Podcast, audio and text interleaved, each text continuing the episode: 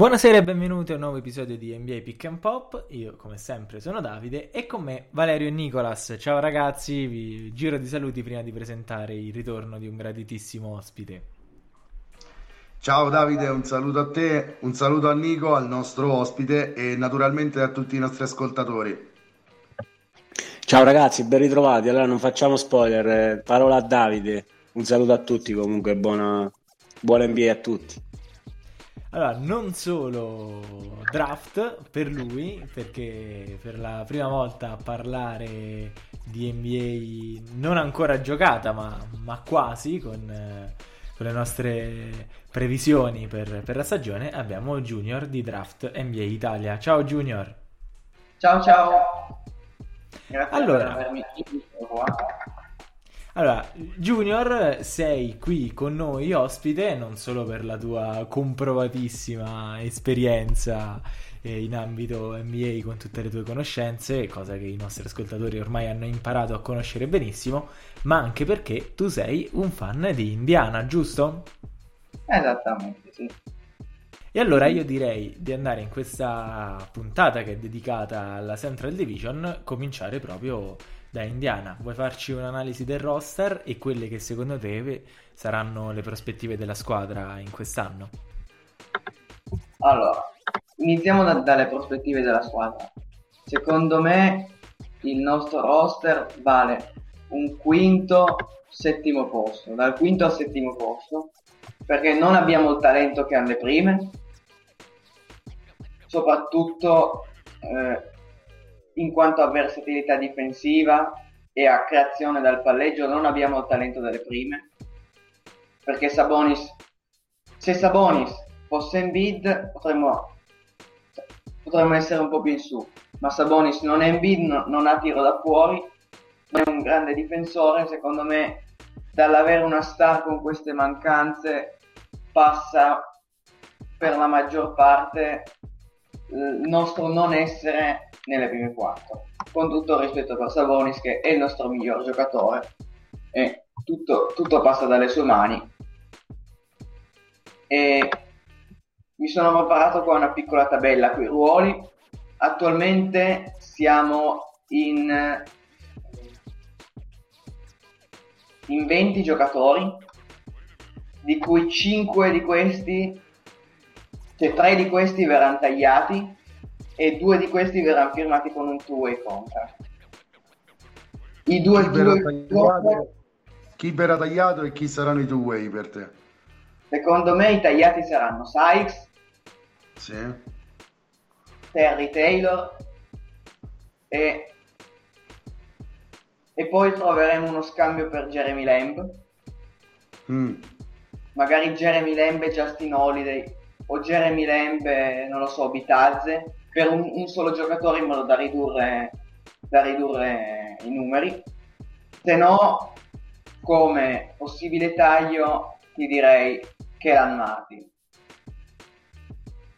Che okay. purtroppo questa stagione, anche quando gli sono stati dati tanti minuti, non ha mostrato quelle abilità realizzative di cui si parlava ai tempi, visto che alcuni tifosi dicevano questo può essere la nuova guardia addirittura titolare in futuro, no? Non lo è mm. stato, mai lo sarà. È un ragazzo dell'Indiana, però purtroppo non credo farà parte del nostro futuro. Okay. Mentre eh, tra i tre rookie di quest'anno arrivati dal draft ci sono, sono eh, Dwayne Washington da Ohio State, Dejon Jarro o comunque una Jarro o Jarru da Houston e Nate Hinton sempre da Houston che però la scorsa stagione non ha esordito in NBA ok. Il giocatore più, secondo me che... sì? più Duarte. Più Duarte ovviamente. E Isaiah Jackson prospetti da primo giro che, che saranno no. già importanti per i Pacers sì. già da quest'anno, per, da come li hai visti anche in Summer League. Sì. Saranno già importanti per, per il gioco dei Pacers, riusciranno già a dare qualcosa di positivo alla squadra già da quest'anno, intendo? Secondo me sì, soprattutto Duarte che è il giocatore più esperto, ha 24 anni. Ovviamente il mio parere sulla scelta lo sapete, avremmo mm. potuto prendere Moody, Moody secondo me era decisamente meglio essendo 5 anni più giovane, però abbiamo preso Duarte, Duarte può giocare due o tre ruoli in attacco, ne può difendere altrettanti, è un buon realizzatore, un discreto mm. facilitatore che ha due o tre assist nelle mani, e potrà ritagliarsi uno spazio importante, magari, non, non, dico magari da sesto uomo, ma i suoi 20 minuti potrà farli tranquillamente. E poi Isaiah Jackson, che lo definisco il futuro di Turner, perché ricorda molto un giovane Turner. A Kentucky eh, ha mostrato solo spazi del suo potenziale, ma è un lungo che può aprire il campo, l'ha fatto vedere in Summer League dove ha segnato 4 triple in una partita, a Kentucky neanche una in circa 30 partite. Mm. può attaccare il ferro dal palleggio, può difendere sugli esterni, quindi il potenziale è veramente alto e spero che eh, la dirigenza riesca a, lavorarci molto bene su, su Jackson perché può diventare un pezzo veramente importante sia nel ruolo di 4 che nel ruolo di 5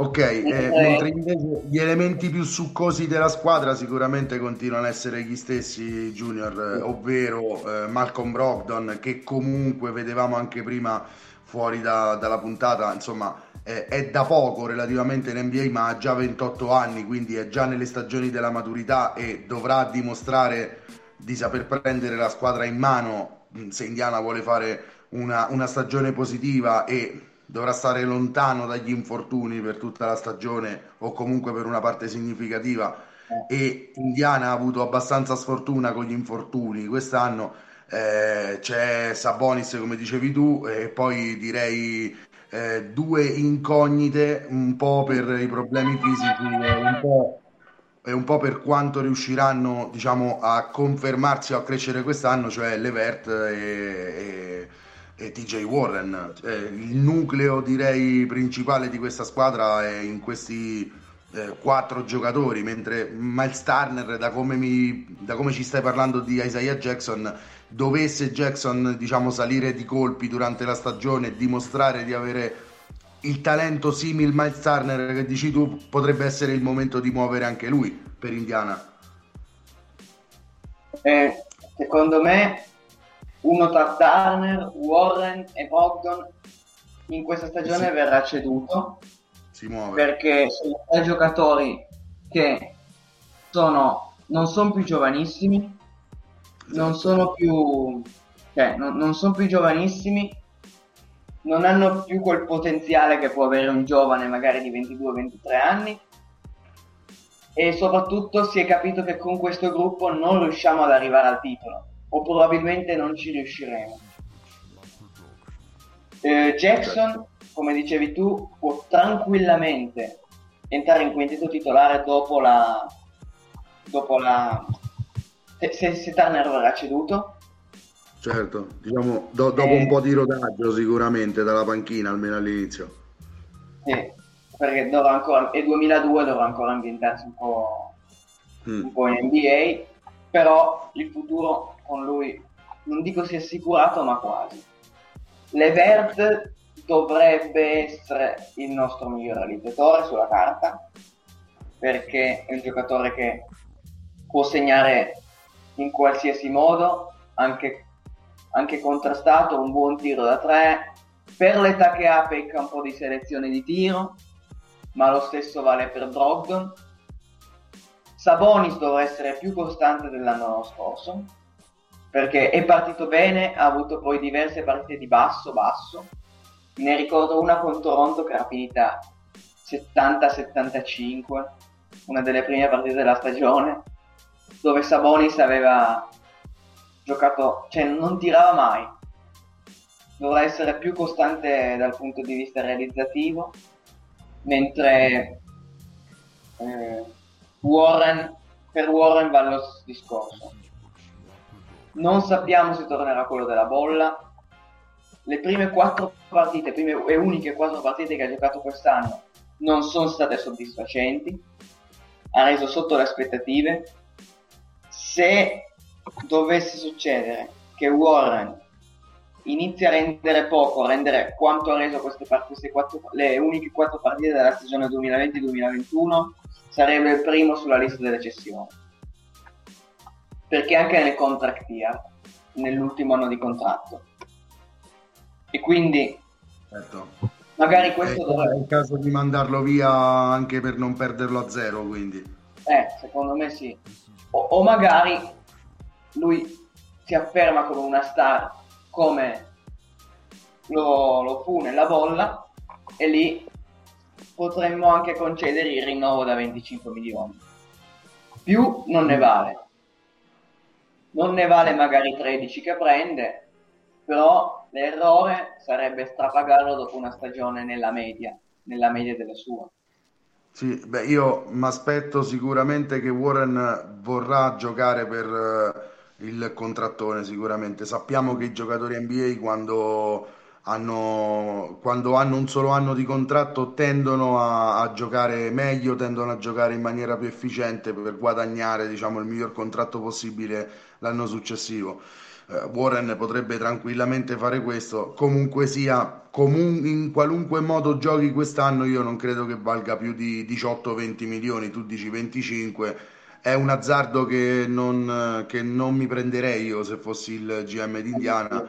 Eh, anzi, d- direi che han, eh, hanno aggiunto eh, tra il finale dell'anno scorso e quest'estate un paio di elementi che a me piacciono moltissimo e che possono essere eh, di rottura, uno più dell'altro sicuramente. Uno è Torrey Craig che forse eh, eh, insomma può, sicuramente porta molta difesa nel contesto di Indiana soprattutto nel reparto eh, 3-4 mm. finto centro, ma insomma in, mm, tra i medio-lunghi porta una bella dose di difesa, una bella dose di, di garra, come dice Rico. E, e, e O'Shea Brissett che a me personalmente ha impressionato molto in positivo nel finale della scorsa stagione. Questi sono, sono due elementi secondo me da non sottovalutare nel roster di Indiana, poi chiamiamo in causa Nico e Davide per le loro valutazioni.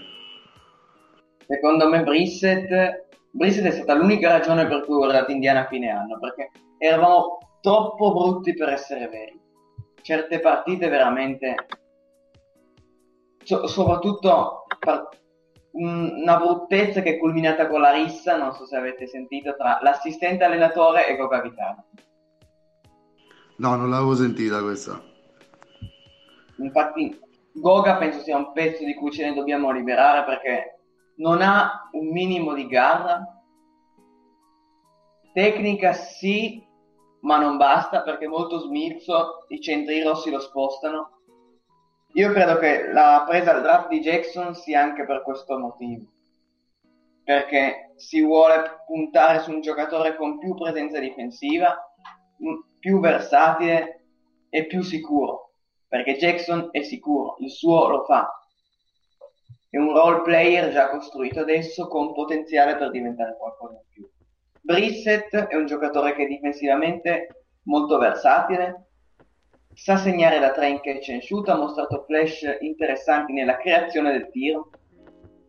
Io, pur di perdere Warren a zero, un Brissett a 7-8 milioni all'anno per 4 anni ci metterei la firma perché è un 98 è un 98, eh sì. Sì, sì, sì, sì. È un 98 quindi consistenza. Sì, vai, vai, scusa. Ah, è un 98 a 20, eh, sarebbe uno dei giocatori più giovani della squadra. Già adesso dà un ottimo contributo. Quest'anno magari verrà un po' chiuso da Warren, però eh, il destino secondo me è che Warren verrà ceduto e che Brissett prenderà il suo posto. Perché è veramente forte. Lo si vedeva già in G-League dagli highlights. In G-League era l'unico che teneva a galla i nostri madani.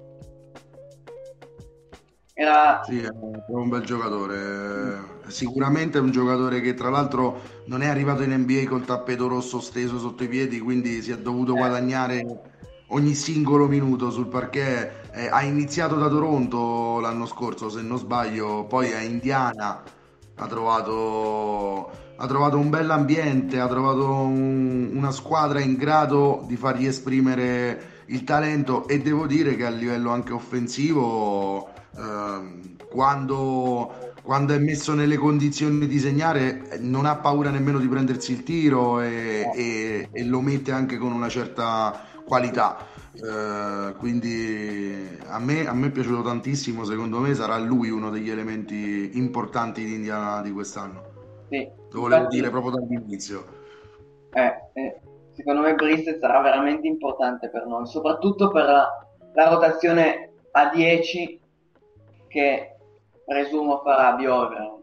L'anno scorso siamo stati tartassati dagli infortuni, quindi non c'è stata possibilità di creare un qualcosa di serio, un qualcosa di una, una struttura di rotazione, ma eh, eh, quest'anno, secondo me, già partendo dalla pre-season, si può iniziare a creare qualcosa, creare un, l'ossatura della squadra, con una rotazione a 10 che non è solo due centri, due ali grandi, due ali piccole, due guardie, due play, ma una rotazione con giocatori che possono, possono ricoprire più ruoli. Infatti l'unico, secondo me, che può ricoprire un ruolo solo è McConnell per la statura.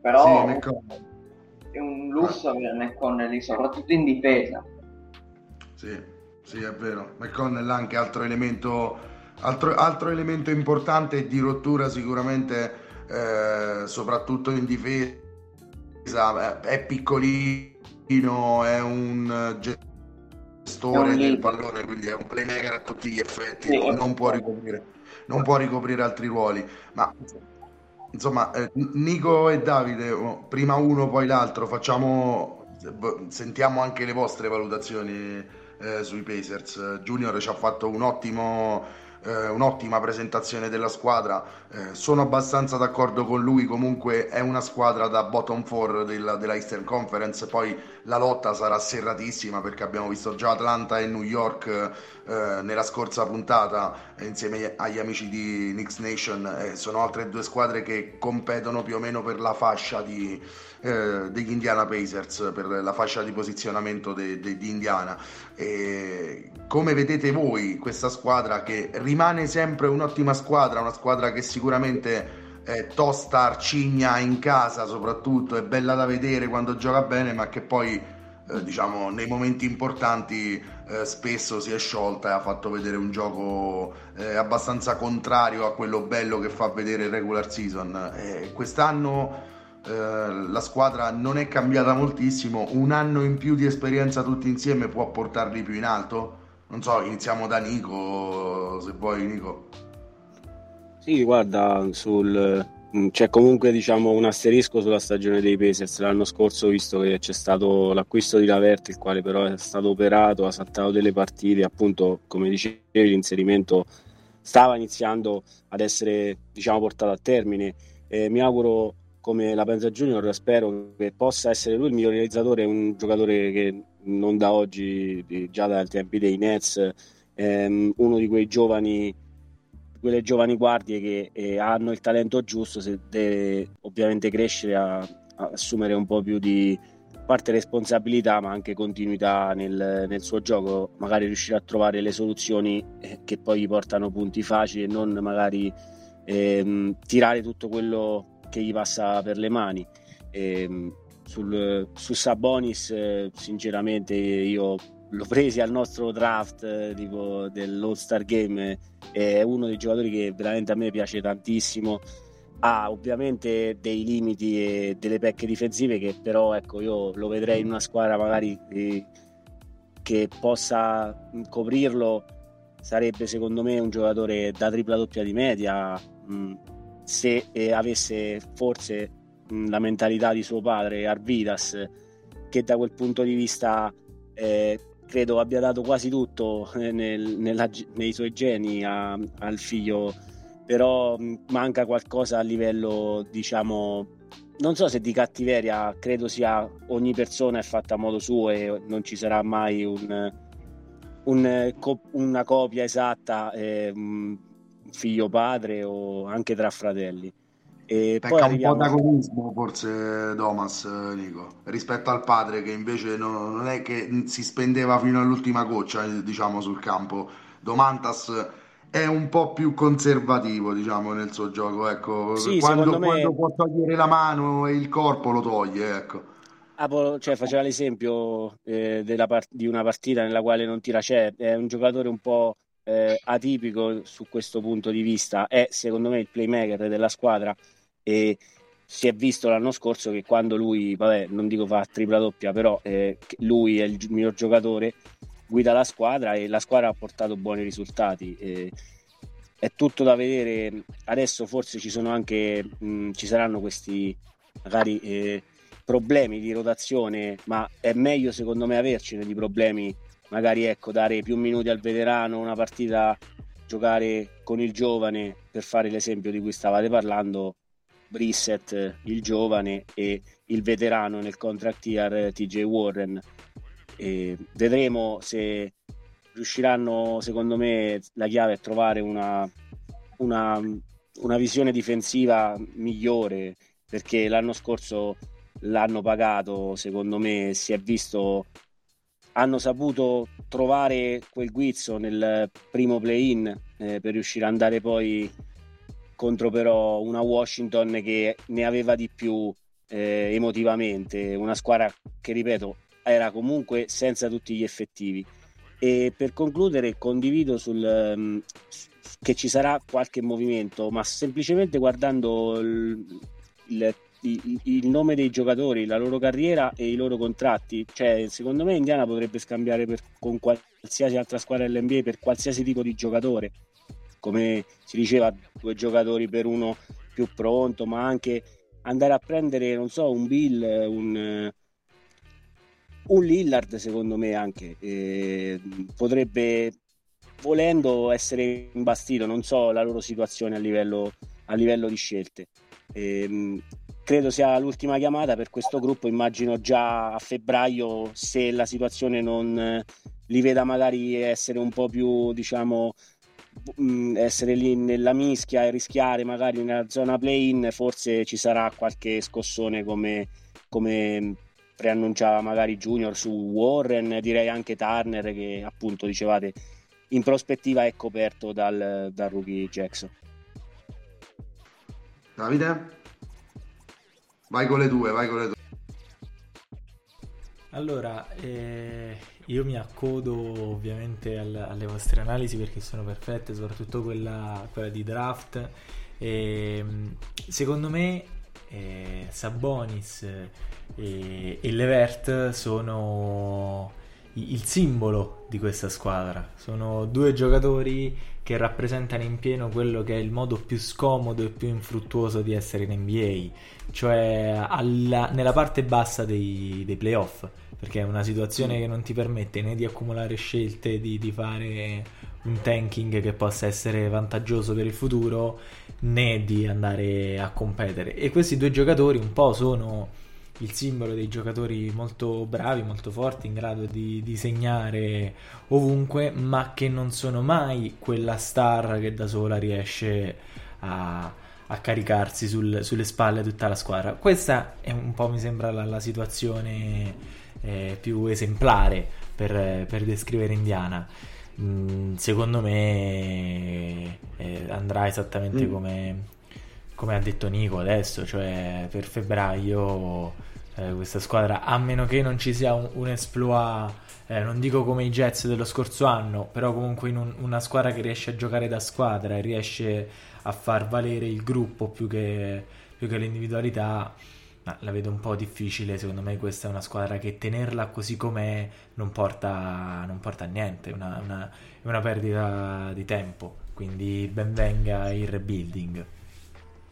Sì, eh, tante volte per le squadre così. E mi viene in mente una comparison, mi sembrano un po' i Blazers dell'Est. eh, gli Indiana Pacers, cioè una, be- una, bella squadra, non puoi dire eh, questa squadra eh, è piena di elementi incapaci, questa squadra è inguardabile, eh, non è una squadra che tanca, è una squadra tosta, eh, in casa è difficilissimo batterli, eh, arrivano sempre nella parte dei playoff diciamo del, tab- del tabellone della loro conference, ma... Mm, allora io dico quasi sono a un Kawhi Leonard dall'essere da titolo. Cioè dovrebbero mantenere tutto questo roster più aggiungere un qualcosa tipo Kawhi Leonard. Neanche, non vedo neanche eh, un Bradley Bill per dire in grado di sovvertire le sorti di Indiana. Cioè eh, o si avvicina a un free agent d'altissimo profilo eh, o si scambia per un grandissimo giocatore appunto come diceva Nico eh, potrebbe essere fattibile per gli asset che ha Indiana se Portland vuole ripartire da un core solido eh, anche Lillard potrebbe essere scambiato perché insomma giocatori buoni Indiana ne ha giocatori giovani eh, da mettere sul piatto Indiana ne ha. Non so le scelte appunto sono curioso di sapere da Junior se ci sono scelte eh, al primo giro appeti- appetitose appetibili eh, per un eventuale, un eventuale big trade perché altrimenti questo credo siamo d'accordo tutti quanti Junior è un gruppo che eh, ha detto benissimo Davide è in, quella, in quel range medio delle squadre che sono troppo buone per tankare troppo scarse per vincere sì. eh, io personalmente punterei a fine stagione scambiare qualche giocatore, eh, qual- qualcuno tipo Brogdon, Warren o Turner o Sabonis, per una sc- scelte alte al draft. Facciamo già un esempio, Banchero. Banchero finirà nelle prime due. Metti caso che la seconda, ov- ovviamente Oklahoma la escludo, Oklahoma non la, non la corrompi, non, cioè non la, non gli, sta scelta non gliela non prendi neanche. scelta. Eh, ma metti caso che finisce, finisca lì una squadra tipo eh, New Orleans. New Orleans, secondo me, un Turner, un Brogdon, un Warren, Warren magari no perché c'è Ingram, un Levert, un giocatore così secondo me te lo prende e te lo dà in cambio di un pacchetto la due, la due la, la 2 te la dà. Anche se la cosa più giusta sarebbe prendere due scelte in media lottery, magari una 6 e una 11, una 7 e una 10, così, in modo da prendere due giocatori allo stesso tempo futuribili e che già possono dare un contributo adesso e iniziare la ricostruzione così. Fare quindi, quindi, tu quindi tu sei per la ricostruzione di Indiana più che per continuare su questo sì. progetto. Già dall'anno scorso sono già per la ricostruzione. Eh, infatti, infatti, ricordo che già l'anno scorso ne parlavi in questi eh. termini.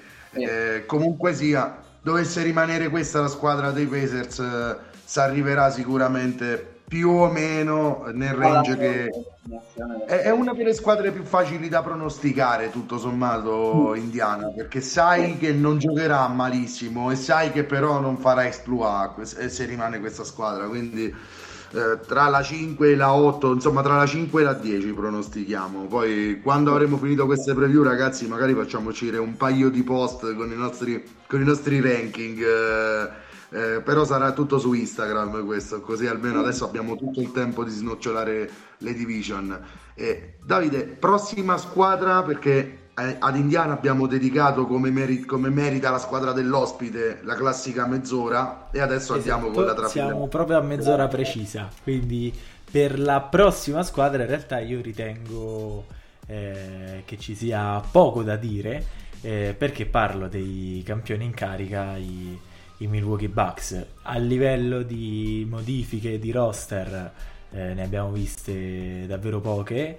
Certo, c'è stata la, la perdita di, di, PJ Tucker, che è stata una pedina fondamentale lo scorso anno, c'è stato però allo stesso, allo stesso modo il rinnovo di Bobby Portis praticamente ha fatto un regalo alla, alla squadra che, che, gli ha dato il titolo e gli ha permesso di camminare come un pinocchietto in diretta mondiale nelle, nelle finals. E quello davvero è un rinnovo grandissimo perché è un giocatore che ha eh, a quei soldi non, non, riesci, non, riesci, a portartelo alternativamente. E in più sottolineo una cosa eh, rispetto allo scorso anno ricordiamo sempre che i Milwaukee Bucks hanno fatto eh, un'intera run playoff senza Dante Di Vincenzo che era un titolare della squadra e che quindi quest'anno si trovano un acquisto in più nel roster diciamolo così eh, utilizziamo questo, questo modo un giocatore un po' scomparso come è normale che sia dai radar vista la cavalcata vincente eh, del, dello scorso anno che è avvenuta senza di lui, ma che potrà dire e dare moltissimo. Secondo me i Bucks rimangono una delle favorite in assoluto per, per il titolo e ovviamente per l'Est. Ah, giocando senza load management Brooklyn io li vedrei in seconda posizione nella, nella Easter Conference con Brooklyn che decide di far riposare le sue stelle anche alla prima. Sì, farebbero bene secondo me a, comunque ad arrivare eh, non primi e non pienissimi di aspettative come hanno fatto quest'anno. Dopo un paio d'anni invece lo sappiamo tutti in cui Milwaukee eh, era arrivata ai playoff in pompa magna, soprattutto l'anno della bolla, tutti ci aspettavamo che fosse la finalista a mani basse ad est, invece i Miami Heat hanno più che disinnescato. Non proprio tutti, il... eh? ce l'aspettavamo. C'era, c'era, qualcuno, c'era, qualcuno, anche in questa trasmissione che, non si, aspettava la debacle ed è arrivata. Ed è, uno, ed è uno che tra poco prenderà la nomina di iettatore evidentemente perché ogni volta che nomina una squadra e dice questa squadra fallirà quella squadra puntualmente fallisce. Non dico il nome dei, dei tre tra noi. Comunque sia no Milwaukee eh, quest'anno ehm, contentissimi tutti quanti è riuscito a portare a casa il titolo è riuscita cosa importantissima eh, a, a, a, mantenere il core dell'anno scorso semplicemente è stato sostituito Brin Forbes che è un giocatore ottimo per carità con Grayson Allen che è un tiratore altrettanto ottimo eh, rispetto a Forbes. La squadra rimane quella dell'anno scorso praticamente se non ecco ehm, ci sono delle aggiunte di contorno che possono essere importanti per una riconferma eh, per esempio eh, sostituire Tig che rimane a roster per ora con George Hill per me è un bel upgrade eh, per, per, dare un, un, po' di riposo a Giuru Holiday sarà importantissimo George Hill. Sappiamo che è giocatore che ormai è ogni anno in un roster importante quindi è un, è un giocatore ottimo per le squadre per costruire squadre da titolo eh, George Hill bella presa eh, sono convinto che potrà fare e dare qualche minuto importante anche Semi Oceley, eh, ex Boston Celtics. Infatti, Nico sicuramente qualche parola l'avrà da spendere anche per lui. Eh, rientra Di Vincenzo e poi eh, rimane un altro dei miei pupilli, a parte tutto il core di, eh, fatto di Antetokounmpo, Lopez, Holiday, Middleton, che è chiamata una grandissima riconferma eh, anche Pat Connaughton è rimasto a Milwaukee e sapete quanto, quanto per me è stato fondamentale Connaughton in questi playoff eh, per Milwaukee, mm, soprattutto, soprattutto dal punto di vista del rimbalzo offensivo, della presenza nell'area avversaria, eh, della difesa sul perimetro, è stato davvero il sostituto, il sostituto perfetto per Di Vincenzo, quindi una squadra che eh, parte compattissima sulle ali dell'entusiasmo e che però ha da fare eh, Nico, eh, chiamo in causa te prima di Junior, ehm, è una squadra che ha però come i New York Knicks e molto più dei New York Knicks il difficilissimo compito di riconfermarsi adesso perché confermarsi è relativamente facile, riconfermarsi invece sappiamo eh, il repeat non è cosa facilissima in NBA eh, quindi sicuramente avranno tantissime sfidanti per il titolo, però Milwaukee parte un, un passo avanti alla media dell'Eastern Conference, anche due passi avanti.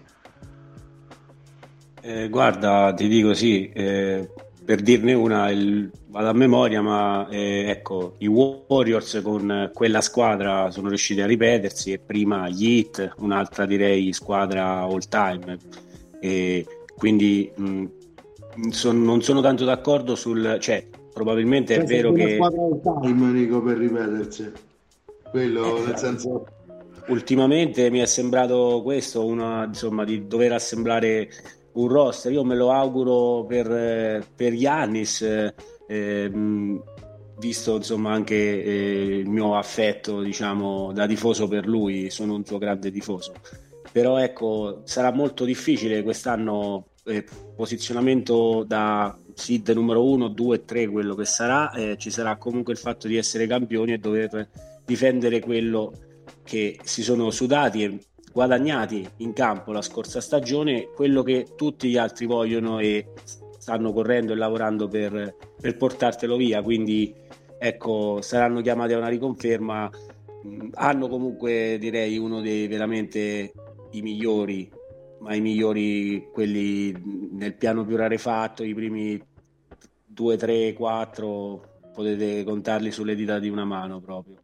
E partono bene un nome che hai fatto, Vale, Grayson Allen, a me è piaciuto molto come, come, acquisizione, un ragazzo che era tra i tanti giovani che Memphis sta sfornando e appunto purtroppo averne così tanti ha portato magari a delle scelte eh, di dover sacrificarlo. E, ehm, credo potrà essere ecco, un, um, un ottimo comprimario per la squadra di Budenholzer, visto che anche secondo me delle buone attitudini, almeno difensive, giocatore comunque uscito da Duke, scuola Cesceschi, non, non proprio insomma un preparatore perfetto per, per, andare poi nella NBA. Certo, non, non, ha i mezzi, il talento di un Kyrie Irving o Jason Tatum, sempre giocatori cresciuti da Cesceschi, però ha quel, quella mentalità giusta per, per essere direi mm, un, un, un, pezzo importante, mi auguro, eh, per i Bucks.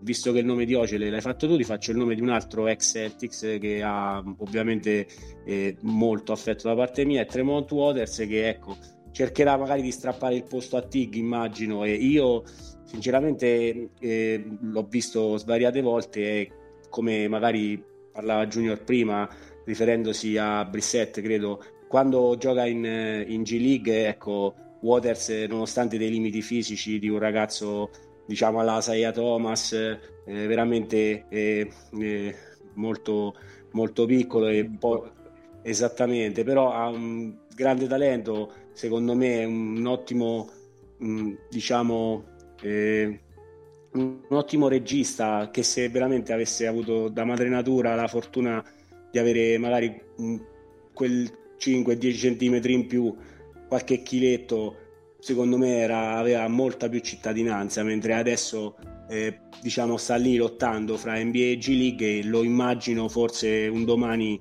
poter far bene ecco, a livello di serie minori in Italia, cioè diciamo oltreoceano magari. Mi piacerebbe rivederlo un giorno dopo averlo seguito eh, diciamo qualche volta, ma il fatto che Stevens si fidasse di lui, secondo me, era ben ripagato perché, ecco, a parte questi problemi, eh, diciamo, ai quali non si può fare niente perché se, se sei 10 cm più basso del tuo avversario, ovviamente sarai attaccato e difensivamente non puoi aiutare la squadra. Però, secondo me, ecco, tifo per lui, ovviamente, essendo, essendo un bianco-verde.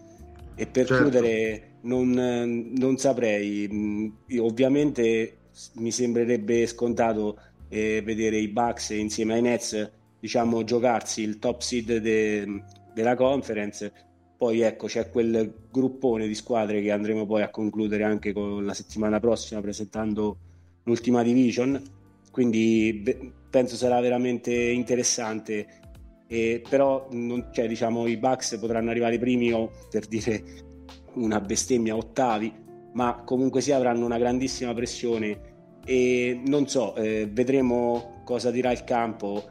Mm, diciamo, non, ad oggi non sono così sicuro in una riconferma. Poi, eh, diciamo, sulla carta è molto facile fare questi discorsi, poi ci sarà sempre per fortuna il parquet che è l'arbitro e il giudice definitivo. sulle aspettative di tutti. Beh sì, le contender al titolo quest'anno sono almeno 4, anche 5 o 6 si potrebbe, si potrebbe dire, almeno partendo qua dalla carta, come dicevi tu Nico. E, insomma, chiamo in causa Junior per la sua di valutazione sui Milwaukee Bucks. In più a te, Junior, metto, vorrei mettere anche questo obiettivo, e cioè qualche giovane di quelli nuovi a Milwaukee. Eh, insomma, com'è la situazione dei giovanissimi in Wisconsin? Può, può venire fuori qualche sorpresa dai eh, dagli under diciamo dei Milwaukee Bucks o il core della squadra è questo e su questo Budenholzer dovrà contare? Secondo me ci sono almeno due o tre giovani su cui si può puntare sia nell'immediato che in futuro. Il primo e anche il più forte tra questi tre è Jordan Nuora. Nuora è un, un'ala piccola di 2-3, circa 2 metri 3, che è un ottimo score, sa segnare da qualsiasi punto del campo, infatti in questo ricorda molto Warren, ma rispetto a, a TJ è un, decisamente un miglior tiratore da tre punti, soprattutto quando contrastato. E non è solo un tiratore spot up, ma può anche mettere palla a terra e crearsi il suo tiro dal mid range. Quindi credo sia un giocatore su cui Milwaukee dovrebbe puntare, perché quando gli sono stati dati minuti ha sempre fatto bene. Ricordo una volta che ha segnato 35 punti in 30 minuti. Forse l'unica volta che ha giocato più di 30 minuti ha fatto 35 punti. Poi anche con la Nigeria, è stato l'unico a tenere in piedi la Nigeria alle Olimpiadi in, non, non, ricordo se, ha, se, abbia giocato alla Summer League. Insomma, Però... è un ottimo giocatore sia con punti nelle mani che, sì. che con tanto tiro. Sì, I punti nelle mani sono la sua miglior caratteristica, però si può utilizzare anche da tiratore spotato. Nei primi anni il college era quello. E poi il secondo nome è Mamadi Diakite, mezzo lungo da Virginia, e è alto circa 2,6-2,8 e può essere utilizzato sia da 4 che da 5. Il 5 small ball è il ruolo che si, gli si addice di più perché può difendere tutti i ruoli e, ed è un buon passatore, un buon facilitatore e oltre a saper aprire il campo. Non è il giocatore che, che ha bisogno di tiri, ma è un giocatore che può fare quelle piccole cose per la squadra in entrambe le metacampo che sono molto molto molto importanti per una contender. Lui è anche un giocatore vincente perché ha sempre passato stagioni, cioè ha passato le sue quattro stagioni di college in un contesto vincente, in un ottimo contesto come quello di Virginia. Ha, ha vinto anche il titolo, titolo NCAA nel 2019, quindi un giocatore che molto... ha già un titolo NCAA e un titolo NBA, insomma, quindi mm. è abituato ai piani alti, diciamo. Eh, infatti, è un giocatore che è molto compatibile con questi Bucks. Ottimo. E il terzo per concludere la carrellata dei, dei giovanotti dei Bucks? Mamu Kelashvili. Ah, ecco il rookie che arriva da, da, dal draft 2021 è un giocatore molto più offensivo cioè molto, prettamente offensivo le sue migliori caratteristiche sono giocare con la palla in mano in campo aperto infatti l'unico dubbio che ho su di lui nel giocare in una squadra come Milwaukee è quella che non so come riesca a rendere senza palla infatti per tre stagioni in NCA è stato anonimo o poco più, un, un semplice titolare un, o anche nei suoi primi due anni un panchinaro. L'ultimo anno quando ha avuto responsabilità e palla in mano è definitivamente esploso. Però l'incognita che ho è nel giocare senza palla. Una curiosità è che Mamu Kelashvili è stato compagno di senior di squadra a Biella. Ah, quindi, Incredibile, abbiamo quindi, quindi in un certo senso dovesse esplodere poi andiamo a cena insieme a Mamu Kelashvili tutti quanti. Eh, organizzate di casa per, per spedire le, le canotte. Eh, esatto, esatto, assolutamente la vogliamo autografata assolutamente da questo, da questo giovane che mi domandavo appunto che tipo di giocatore fosse, ero curioso e ci hai tolto insomma i dubbi. Quindi comunque Milwaukee eh, in un minuto, poi passiamo alla prossima squadra Junior, è comunque una squadra che si riconfermerà o avrà difficoltà da questo campionato per come si stanno rinforzando le altre? Se non, non subentreranno gli infortuni sarà una squadra che si riconfermerà certamente. Ok, con un anno di maturità in più e, e sapendo come fare per scardinare la NBA, tu dici, eh. intendi. Quindi siamo, diciamo, pareri contrastanti e vedremo, vedremo in, in, stagione, soprattutto ai playoff, eh, a aprile, a maggio, a giugno, eh, chi di noi avrà avuto ragione. Sicuramente per me ha delle ottime possibilità di riconfermarsi. Eh, Davide, passiamo, allora, a, passiamo a... alla prossima squadra, e cioè i Detroit Pistons. Squadra mm. eh, giovane, squadra che, che, adesso ha trovato il... Eh, potrebbe aver trovato il suo asso nella manica con Kate Cunningham. Di Cunningham abbiamo parlato approfonditamente nella, part- nella puntata con, con, Junior che potete trovare qui nel nostro podcast dedicato al draft. Quindi io faccio subito una domanda a Junior, cioè non parlarci di, di Cunningham ma di tutti gli altri.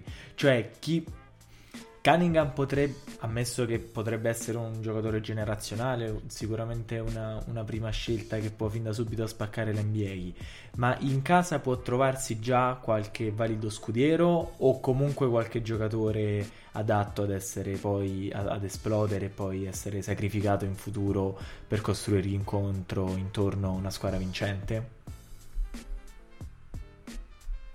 Per me i pezzi attorno a Cunningham alcuni ci sono già negli spot di 4 e 5 eh, c'è già Isaiah Stewart, può giocare entrambi i ruoli, un giocatore che dà tanta energia, che ha punti nelle mani, può aprire il campo, ha un ottimo gioco in post e può anche incidere nella venta campo difensiva perché ha mostrato flash costanti nella difesa sul perimetro ed è anche un eh, rim protector decisamente migliorato rispetto alla stagione, la stagione a Washington in NCAA. Poi c'è Sadiq Bay, altra scelta del draft 2020. Bay è un, principalmente un 3D, nasce come un 3D che però ha questa capacità mostrata soprattutto tra Summer League e finale di stagione di mettere palla a terra e di segnare anche qualche tiro dalla media anche qualche pull up jumper, quindi non solo tiro da tre ma anche flash di creazione. Poi io ci metto anche Killian Ace. Killian Ace è un'incognita. Secondo me adesso come adesso Detroit dovrebbe cercare di massimizzare il valore di Ace scambiandolo perché è un giocatore che ha bisogno della palla in mano per rendere, non sa giocare off ball Cunningham sa giocare off ball, ma un fenomeno come Cunningham, un giocatore generazionale, non puoi farlo giocare off ball perché devi far giocare con la palla in mano, con tutto il rispetto, Killian Ace. Che Killian Ace, secondo me, più di, un certo, di una certa asticella, più in alto di una certa asticella non può arrivare.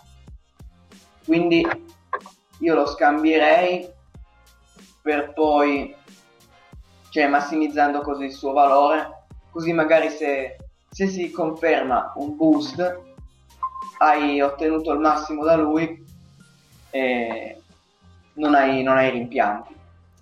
Però e... Giugno, scusa se, se, intervengo, ad oggi secondo me il suo valore è direi non così elevato come si aspetterebbe da una chiamata in lottery dell'anno scorso, perché eh. tra infortuni e prestazioni in campo sia della squadra che di lui in prima persona non, eh, diciamo, eh, non vedo ancora quel, quel potenziale e credo che ad oggi lo scambierebbero andandoci a perdere, sinceramente. Quindi sarà questo. Dovrebbero svilupparlo prima un po'. Io almeno, diciamo, a me non ha dato questa. cioè, io non darei più di. Eh, non so, un altro giovane talento che come Ace magari ha faticato ad esplodere. Cioè, non so, mh, per Romeo Lamport, ti faccio il nome di, un, di uno dei Celtics, eh, che, cioè, per dire, però ecco, non, non credo poi, non so, eh, se sia quello il reale valore del francese. Secondo ha... me il valore di Ace attualmente è al, dopo la nota del draft è al massimo del, della sua carriera NBA perché comunque il suo lo fa. È un giocatore che una squadra che ha bisogno di giovani ci punta. E può anche ad esempio il primo scambio che mi viene in mente che potrebbe mettere Detroit in una posizione migliore rispetto a quella attuale questo scambio è molto improbabile però è il primo che mi viene in mente. È un Tyler Hero chi, per Killian Ace più un giovane da secondo giro come può essere Isaiah Livers e una seconda scelta uno scambio così secondo me Detroit ci andrebbe a guadagnare perché Hero è un ottimo giocatore off ball anche capacità di uno contro uno, ma non toglie la palla a Cunningham. E come un profilo di quel tipo, Irro magari è sì. un po' troppo da chiedere per questo pacchetto che tu dici, però un Patrali, profilo mi sa... Patrali, no, non, credo, non sarà... non se non ha no. diciamo fatto festa una settimana forse se è lucido direi che non accetterà mai non, per, però, però, è lucida, però è lucida l'analisi di Junior Nico nel senso che la tipologia di giocatore che servirebbe a Detroit è quella, non che debba arrivare un Tyler Hero, ma un giocatore del tipo di Tyler Hero, cioè un catch and shooter praticamente. Non, eh, anche un Desmond Bain.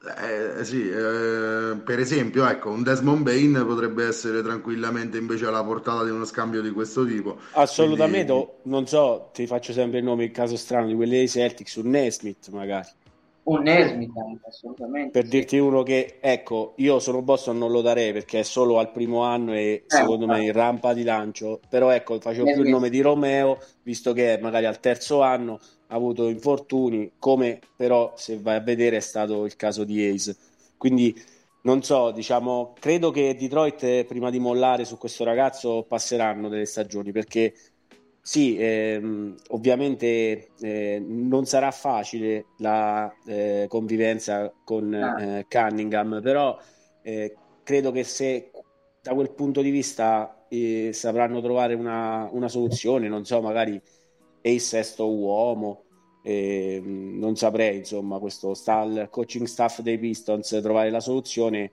eh, ha, ha, comunque un roster che ha, eh, secondo me, come dicevi tu, in Stewart eh, il, il, prossimo big thing, spero, per, per gli ex Bad Boys della mm-hmm. Motown. Però ecco, con Olinick e Jerry Grant e, e, e, tanti bei giovani come Saddick Bay, uno dei tuoi preferiti, ce lo ricordiamo, ne parlavamo eh, a, a, suo tempo.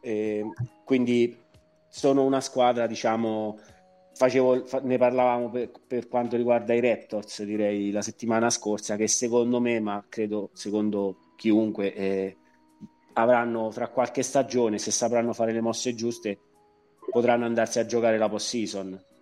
Ecco, ovviamente. per esempio io, io ho una curiosità per te, Junior, sono quattro giovanissimi e sono quattro piccoli, ti faccio questi quattro nomi: Josh Jackson, Frank Jackson, Amidou Diallo e Saben Lee e tu mi devi dire tra tre anni due di questi giocatori saranno in NBA e due no. Chi saranno i due che rimangono? Josh Jackson e Saben Lee. Ok, e la motivazione Saben Lee può essere addirittura un playmaker della second unit di Detroit su cui i Pistons possono scommettere? Perché proprio lì ti volevo portare. Sì. Saben Lee è un giocatore che mi ricorda molto TJ McConnell okay. perché è un buon passatore un, in America la chiamano una pass first point guard che ha la mentalità più da passatore che da realizzatore, però questo in più di McConnell è anche un buon tiratore da tre. Mm. Non è magari il ladro di palloni o il difensore che è McConnell, ma un buon tiratore da tre. Ok. È un playmaker molto completo, alto sul 1,90 m, quindi una statura da NBA. È un giocatore che secondo me può il, il, il, giust, il giusto floor general da mettere a guidare una second unit. Ok. Sì, perché ha dato buone impressioni Sabelli comunque, sì. soprattutto nel finale dell'anno scorso. Uh, in un finale in cui tra l'altro per Detroit, diciamo, anzi i Pistons hanno trovato Isaiah Stewart praticamente sì. che gli ha, gli ha, inanellato una serie di doppie doppie anche molto importanti e che sì. fanno ben sperare per questo ragazzo infatti ne parliamo poco relativamente di Stewart lo aspettiamo al varco per vedere se si conferma e Josh Jackson invece io avrei detto più Amidu Diallo eh, per le capacità atletiche soprattutto e diciamo per la sua capacità eh, di essere pericoloso intorno al ferro perché Josh Jackson in qualche modo è un giocatore che mi ha un po' deluso quindi sono curioso di sapere come mai secondo te sarebbe lui il secondo a rimanere in NBA tra questi quattro. Perché secondo me Josh Jackson già l'anno scorso ha mostrato di avere un gioco offensivo che sta sviluppando è un, un tiratore da tre migliorato rispetto alle prime due stagioni eh, è un, un, un, buon difensore, attualmente più una guardia che una piccola, perché questo inspiegabilmente mi sembra meno muscoloso adesso che quando era all'high school, quando aveva 17-18 anni. E questo non, non, ci so dare una spiegazione. Ti Processo posso dire agli altri giocatori. Eh, che ha un potenziale offensivo più che buono, un potenziale difensivo più che buono, almeno tre ruoli. Perché l'ho visto più rapido e anche capace di difendere sui playmaker, quindi playmaker, guardie alle piccole, può ricoprire due ruoli in attacco, è un ottimo penetratore, un buon tiratore, capace anche di crearsi il tiro dal palleggio, magari non in una maniera così efficiente, ma è capace di farlo. Una squadra come Detroit può dare questa opportunità da sesto uomo, magari, o anche da certe partite da titolare. Io ricordo qualche volta ha fatto 15-16 punti, eh, 25-26 punti, anche più volte in una partita. È un giocatore che deve ancora trovare la sua via, però è giovane e ha potenziale. Più di un una squadra, una, una, una, squadra piena di giovanissimi eh, che ha nel potenziale sul lunghissimo periodo eh, la strada da seguire, Davide. Insomma, mh, con la tua opinione sui Pistons, io credo che comunque li vedremo dalla 13 in giù quest'anno ancora e ancora per un paio d'anni almeno. Eh, però Mm, i presupposti perché in questo giardino crescano dei semi meravigliosi, insomma, c'è. Eh, Detroit è una squadra che deve essere brava ad aspettare, a non firmare contratti troppo pesanti e a, eh, che deve essere capace di lasciare il tempo ai suoi, eh, diciamo, a, ai suoi migliori prospetti di sbocciare. E il futuro potrebbe essere anche roseo allora in Michigan. Sì, concordo totalmente con te e, e, spero davvero che questa squadra non sprechi un talento come quello di, eh, di Cunningham, perché l'esempio che abbiamo visto prima di, di Gianni Santetocumpo, cioè di, di un giocatore eh, MVP, di un giocatore destinato a grandissime cose, che riesce a rimanere nella, nella squadra che lo drafta, che riesce a portare pur, pur con mille difficoltà iniziali e anche un po' da, da outsider, ma che poi arriva a vincere il titolo con la sua squadra è, è una storia che, che, per chi ama lo sport è indubbiamente maggiore rispetto a tutte le altre e quindi speriamo che, che Detroit possa rilanciarsi con, con Cunningham e che Cunningham possa avere tutti i presupposti per rimanere legato a questa squadra senza dover eh, rinunciare a niente. Vedo mh, lievemente più, più roseo il futuro qui che ad esempio da, dal suo collega di predestinazione Zion Williamson perché eh, i Pelicans mi, mi, mi, mettono un po' di dubbi in più ma avremo l'opportunità di, di parlarne quando, quando, ne sarà il momento. Passiamo ad un'altra squadra che invece e qui chiamo subito Valerio in causa in quanto massimo esperto e, e tifoso a parte Lebron, a parte Lebron eh, quindi parlo ovviamente dei, dei Cleveland Cavaliers, una squadra che invece è già un passo successivo a quello eh, dei, dei, Pistons perché è una squadra che già ha avviato la fase di, eh, di rebuilding, già ha cominciato a far eh, giocare le, le, sue stelle e già cominciano a delinearsi delle, delle prime gerarchie quindi Valerio ti chiedo come sarà secondo te la stagione di Cleveland, quali possono essere gli obiettivi di questa squadra, presupponendo che ovviamente non faranno una run fino, fino alle finals, però quali sono gli aspetti e i giocatori su cui più di tutti si deve investire e quali sono eh, le cose da lasciarsi alle spalle? Allora, ehm, Cleveland... Eh, premettendo che sono molto curioso di sentire quello che pensano Nico e Junior sulla mia squadra del cuore, eh, credo che questo sia l'anno giusto per tentare quantomeno di acciuffare il play-in. Eh, la vedo una squadra cresciuta eh, di un ulteriore anno con tutti gli elementi giovani, come dicevamo qualche puntata fa, eh, ben consolidati tra loro. Forse vedo Sexton eh, lontano eh, da Cleveland, magari già da quest'anno si potrebbe, continuo sempre a dire, si potrebbe eh, pensare allo scambio con Ben Simmons e, è una sicuramente delle squadre eh, più candidate a, a poterlo prendere. Mm, le altre le abbiamo già valutate in questi giorni scorsi, vedremo che cosa succederà da qui all'inizio della stagione con Ben Simmons, però Cleveland sicuramente è una di quelle squadre che è lì, eh, diciamo, con gli asset pronti per, per muovere Simmons eh, verso l'Ohio e credo che Sexton sia obbligatorio nell'eventuale pacchetto.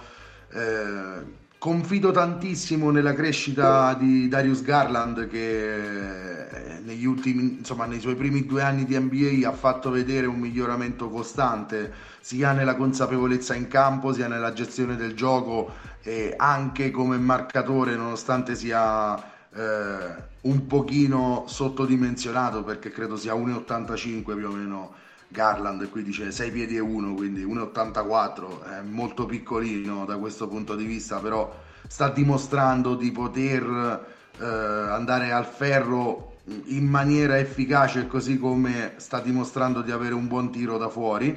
Eh, bisognerà vedere come si assortirà la coppia Jarrett Allen e Van Mobley perché eh, Allen sappiamo ha, è lungo di grande sostanza, è abbastanza vecchio stampo, eh, ha bisogno di star sotto canestro, ha bisogno di spingere con i suoi avversari per prendere il rimbalzo offensivo. Evan Mobley sarà importante che trovi una dimensione esterna per, per assortirsi bene con, con Allen che eh, ricordiamo eh, torna a Cleveland con un quinquennale da 100 milioni quindi attenzione perché eh, i Cavaliers hanno scommesso forte su questo, su questo ragazzo e scommettono forte sul fatto che, che si eh, mescolerà bene con la, scelta, con la scelta di quest'anno appunto Evan Mobley che ha fatto vedere una bella completezza secondo me in Summer League ancora qualche problemino offensivo ma questo è qualcosa che secondo me si supera con l'abitudine a stare in NBA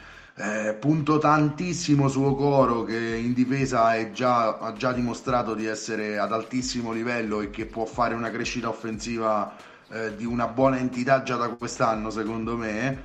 Eh, Rubio non so se rimarrà, non so se, se, se, verrà scambiato. Dovesse rimanere, però, per Garland sarebbe un maestro perfetto, soprattutto nella gestione del pallone e del gioco. A me poi Rubio piace abbastanza come giocatore.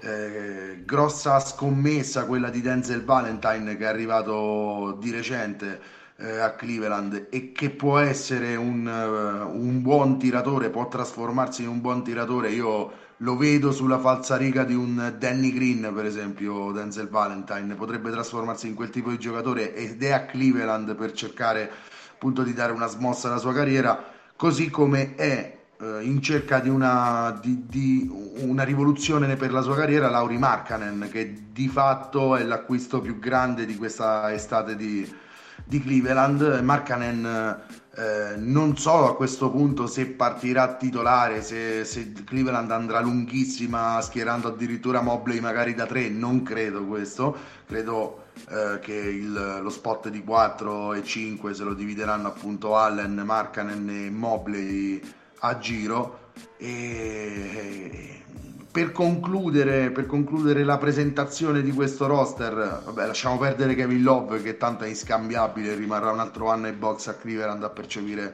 30 milioni. Gran peccato la, la firma di Love che tra l'altro non aiuta mai eh, dare contratti di questa entità a giocatori come Kevin Love che poi si spengono letteralmente e non sono più utili nemmeno se dovessero fare buyout. Secondo me non ha molto mercato nemmeno nelle squadre da titolo in questo momento. Kevin Love.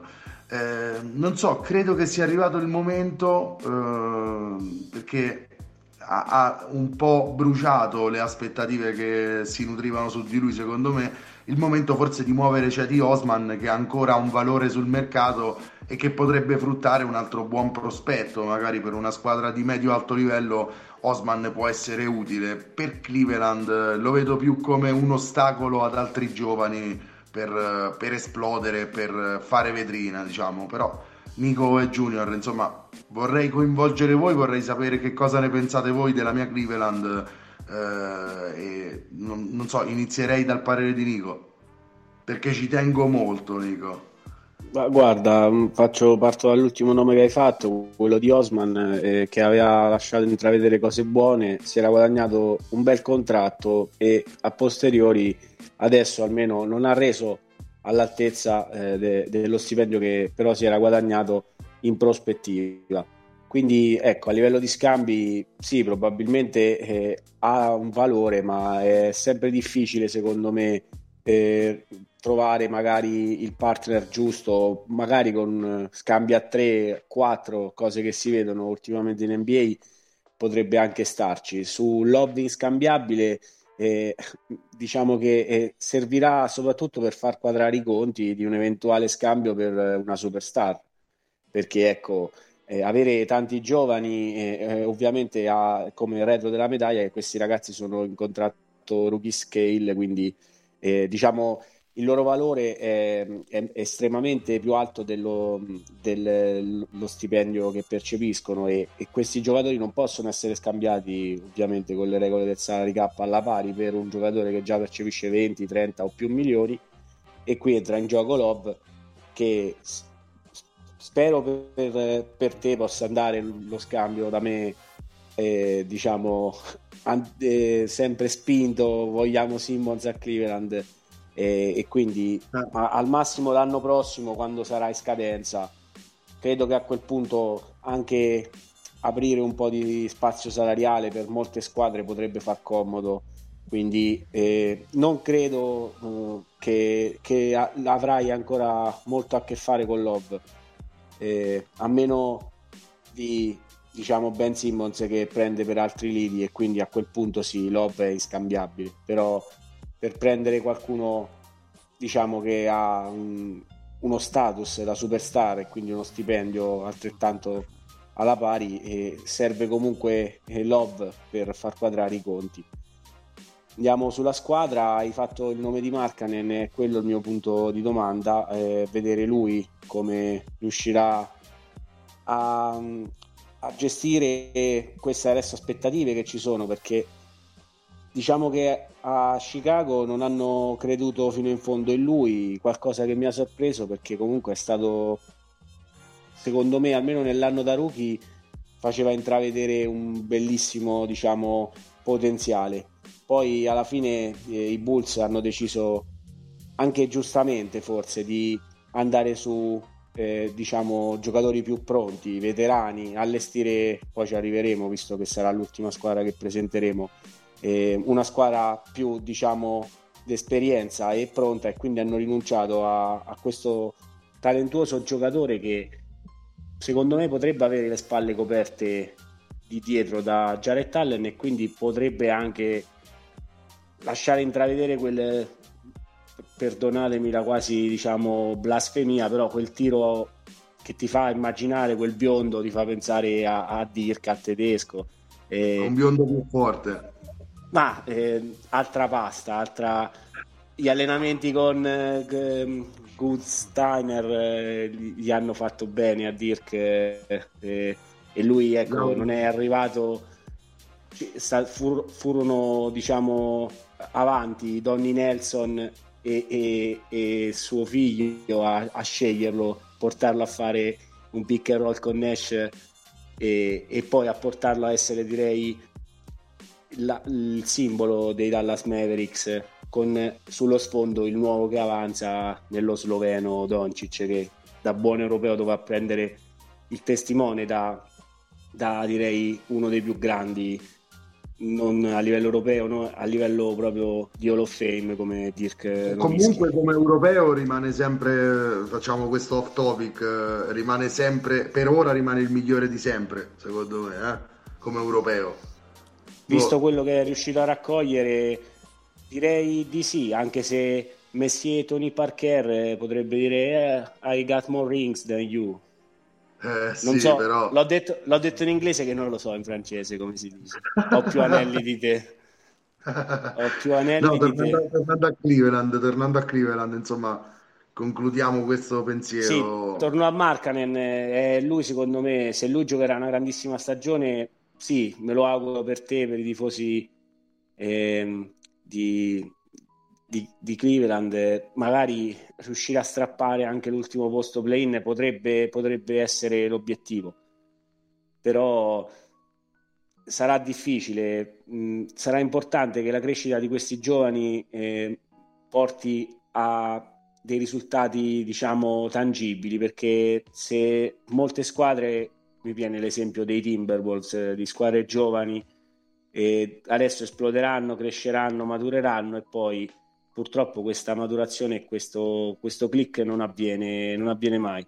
Spero non sia questo il caso de, dei Cavs e vedremo insomma se, se riusciranno a, a far parlare di loro per il ritorno non proprio in post-season, ve lo auguro, ma non ne sarei così convinto, ma almeno al play-in sarebbe comunque qualcosa di cui andare orgogliosi, visto comunque le aspettative che non devono essere troppo alte su una squadra che è ancora giovane, ha dei non eh, secondo me superstar assolute, ma dei giocatori che però possono essere legittimamente dei titolari e dei giocatori che appunto come dicevi prima per, per i Pacers magari fra tre anni questo core dei Cavs con un Leonard, Kevin Durant eccetera eccetera dite voi il nome che volete è una squadra che magari non vince sicuramente il titolo come le grandissime super team che vanno di moda oggi, però secondo me è, è contender magari. Se Okoro, come dici,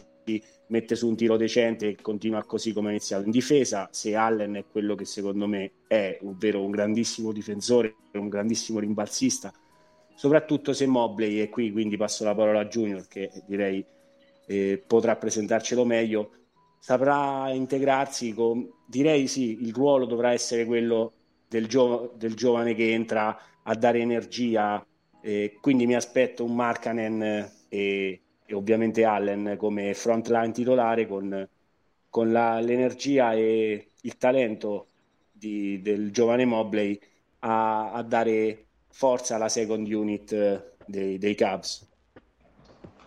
Eh sì. Uh, io eh, eh, vedo abbastanza bene questi Cleveland Cavaliers in futuro, però sinceramente il loro mercato non mi ha fatto impazzire, soprattutto la firma di Allen. Hai appena preso un lungo al draft. Ah, hai magari un'idea, l'idea di prendere un lungo come Markanen. Perché prendere un giocatore come Allen che ti intasa solo che intasa solo il reparto togliendo minuti a, agli altri due? Perché Markanen e Mobley sono due giocatori che hanno disperato bisogno di giocare senza pressioni. A Cleveland potevano farlo. E adesso la vedo veramente dura per uh, coach Bickerstaff. Dividere nella maniera giusta i minuti a questi tre senza rischiare di perderne uno per la strada.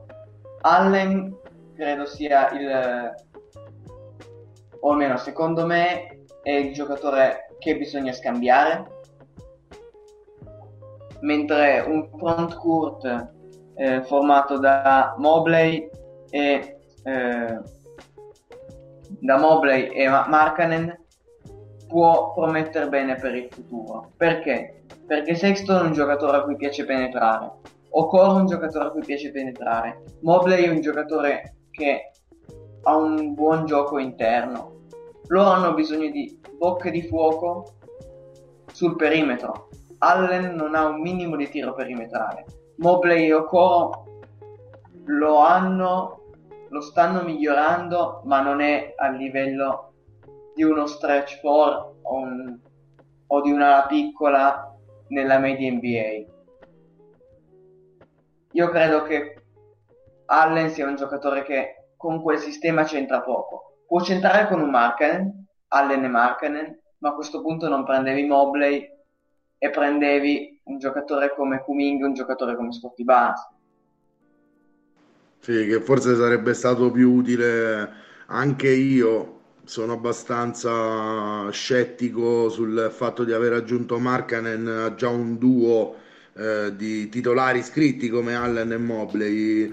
Eh, certo che Jarrett Allen probabilmente non verrà scambiato prima di almeno due anni, tre anni, perché il quinquennale che Cleveland gli ha fatto firmare lascia intendere che ci scommettono forte su questo giovane. Eh, io credo proprio che Sexton invece finirà per muoversi, ho questa impressione, le voci sono sempre quelle. Eh, mi dispiace però forse il fit con Garland uh, è, è, troppo azzardato, forse, quindi è il caso di tenerne uno solo tra i due e sicuramente uh, Garland uh, lascia intravedere un po' più di futuribilità rispetto a Sexton che invece mi sembra già parecchio sul suo livello ottimale, non so se possa crescere ulteriormente rispetto alla crescita ottima che ha avuto quest'anno, soprattutto in termini statistici. Però Junior con te vorrei fare lo stesso gioco di prima perché con Cleveland è la squadra giovane per eccellenza perché un solo giocatore se escludiamo Kevin Love che per me non fa parte del roster un solo giocatore over 30 che è Rubio che tra l'altro ne ha 30 no? non, non di più e tutti gli altri sotto vorrei farti questi eh, quattro nomi e vorrei fare lo stesso gioco di prima che abbiamo fatto prima con Detroit. Mm-hmm. Eh, c'è Dylan Windler, Dean Wade, Bodrick Thomas e Lamar Stevens. Chi rimane tra tre anni? A chi è, tra, chi è il, i due che faranno parte del progetto vincente di Cleveland? Diciamo, ipotetico. Credo Dean Wade e Lamar Stevens. Ok, Dean Wade, Dean Wade è stato il più impiegato dei quattro, quindi è abbastanza evidente la motivazione per cui dici lui. Stevens invece può essere un giocatore importante perché l'anno scorso ha lasciato vedere delle buone cose eh, in una Cleveland che tancava chiaramente, però eh, è, è, anche quel giocatore in grado di crescere e mettere qualcosa lì di utile in una squadra che punta almeno al play-in? Come nono decimo della rotazione va più che bene perché è un giocatore che è abile ad attaccare, ad, ad attaccare il ferro, è intelligente, eh, è esperto, per essere un rookie esperto, ha giocato, non so quanto conti questo, ma in NCAA ha giocato in una conference, forse la, una delle migliori tre conference, ovvero la Big Ten. La Big Ten, e... sì. Perché sì. è Penn State, se non sbaglio, sì. la Mars Stevens. Sì. E... È un giocatore di ruolo che può svolgere più compiti all'interno de- di una squadra, compiti soprattutto difensivi, perché può marcare almeno due ruoli, se non tre, quindi i 3 e i 4 sicuramente, ma anche i 2 all'occorrenza. E... Mm. È un giocatore che ha capacità di... che può giocare anche sul perimetro, non è solo un mezzo lungo. Secondo me ci si può puntare. Okay. Si può costruire un role player come vuoi, aiutandolo anche a migliorare ovviamente nel tiro da 3 dove mi sembra abbastanza indietro rispetto alla media dei vari ruoli.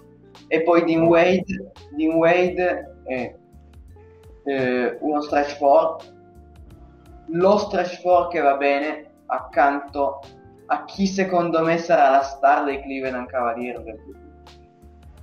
Cioè? Ed è Isaac Okoro. Okoro. Ok. Perché Okoro ha una dimensione più interna, quindi Wade eh, un lungo più in grado di prendere il suo posto sul perimetro e lasciare quindi le vie libere a questo sì. giocatore che se tu già dall'anno scorso scommetti fortissimo suo coro, già da quest'anno avrà la crescita che tutti speriamo, o almeno che io spero. Secondo me si prende il NIP quest'anno. E... Ok. Ok, quindi scommetti ancora più forte. Sì lo, lo, vedi proprio quando gioca che ha quel talento grezzo che è proprio facile da vedere.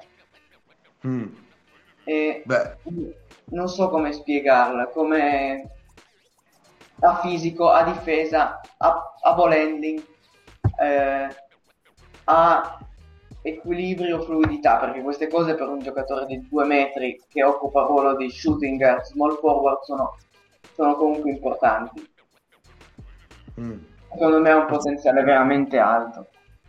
Forse, forse non ha ancora sviluppato appieno la sua consapevolezza offensiva. Eh. Eh, eh, diciamo la sua capacità di creare palla in mano eh, può crescere di molto. Io credo che sul lato difensivo stiamo veramente a cavallo con Okoro e, sì. e anche Allen a questo punto, eh, Junior, perché sì. se Allen ti intasa in attacco un pochino come hai detto tu, invece in difesa è una bella garanzia. Mm-hmm. Quindi è una presa importante per una squadra che comunque ha dei passaggi a vuoto notevoli in difesa. L'anno scorso io purtroppo ne sono stato testimone. Abbiamo avuto bellissime partite come quella contro Brooklyn, addirittura due vittorie contro i Nets, eh, una addirittura con Durant in campo dove abbiamo visto i Cavaliers migliori, eravamo a inizio stagione e si viaggiava intorno al 50%. Io spero che quest'anno riescano a, fare, a stare su questa falsa riga per più di 20 partite. Questa è la mia speranza, che, che si possano qualificare quantomeno decimi. Uh, per, per, dare fiducia all'ambiente che secondo me è ora che smetta di perdere e tancare Davide non so se tu sei d'accordo ma per me il 2021-22 è la stagione giusta per cominciare a provare a vincere qualche partita in più non dico 45 partite ma 30, 35, 37 potrebbe essere un, buon, un buon range sì, sono eh, totalmente d'accordo con te, Valerio. Infatti, è proprio quello che ho detto anticipando questo tema, no? Cioè, una squadra che è un passetto avanti, un po' dopo la rebuilding, è, è, una squadra che deve cominciare a vincere, ma anche semplicemente per abituare i propri giocatori esatto. al, al, clima della vittoria. No? Sarà un adagio banale, però è vero, vincere aiuta a eh, vincere. Eh, esatto, è, mo- esatto, è molto banale, no Davide? Però ecco, vincere è bello, è ora che uno vinca, no? prende fiducia. Sì, sì, assolutamente, ma anche semplicemente per far alzare ulteriormente il valore dei propri giocatori per eventuali scambi, cioè è, è, è in una fase quasi di raggiunta maturità questa squadra e però deve fare, è chiamata a fare un passo giusto. Eh, credo, credo anch'io. Eh, Se vuoi, Vale, scusa, ti dico una curiosità, eh, quindi ti consiglio vai, vai. di andarti a giocare subito l'over sulle vittorie di quest'anno dei Cavaliers. Ti dico il numero 27 e mezzo quindi ecco, mm. ci sono per tutte le squadre, eh, ovviamente, quindi però da buon tifoso Cavs eh, questa fiducia sull'esplosione di Okoro, eccetera, eccetera, magari eh, potrebbe io essere... Io sulle over 27 e mezzo punto, io minimo mi piacerebbe vederne 32-34 di vittorie. Secondo me questa è una squadra, sì Nico, hai, tu hai ragione quando, perché i, i nostri ascoltatori non vedono, però fai giustamente la, fa, la faccia, tu, tu dici 30 partite. Secondo me Cleveland è una squadra che se gioca per non perdere non è così facile sconfiggerla, non è così facile batterla.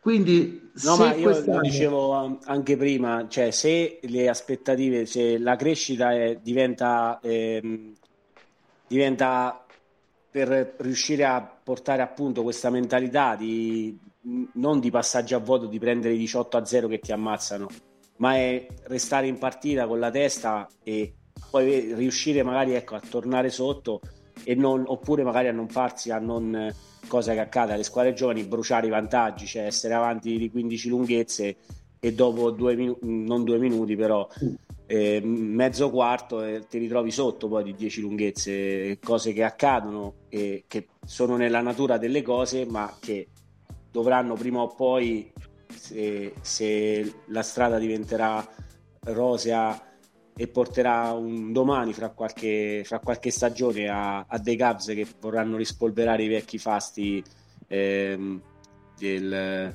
diciamo, del regno di, di James eh, servirà vedere concretamente una crescita. Io ho un po' paura come dici tu che ci possa essere un inizio sulle ali dell'entusiasmo e poi un direi anche fisiologico calo perché ecco, non è un roster così profondo secondo Come me. Come lo da... scorso anno. Esatto, eh, un...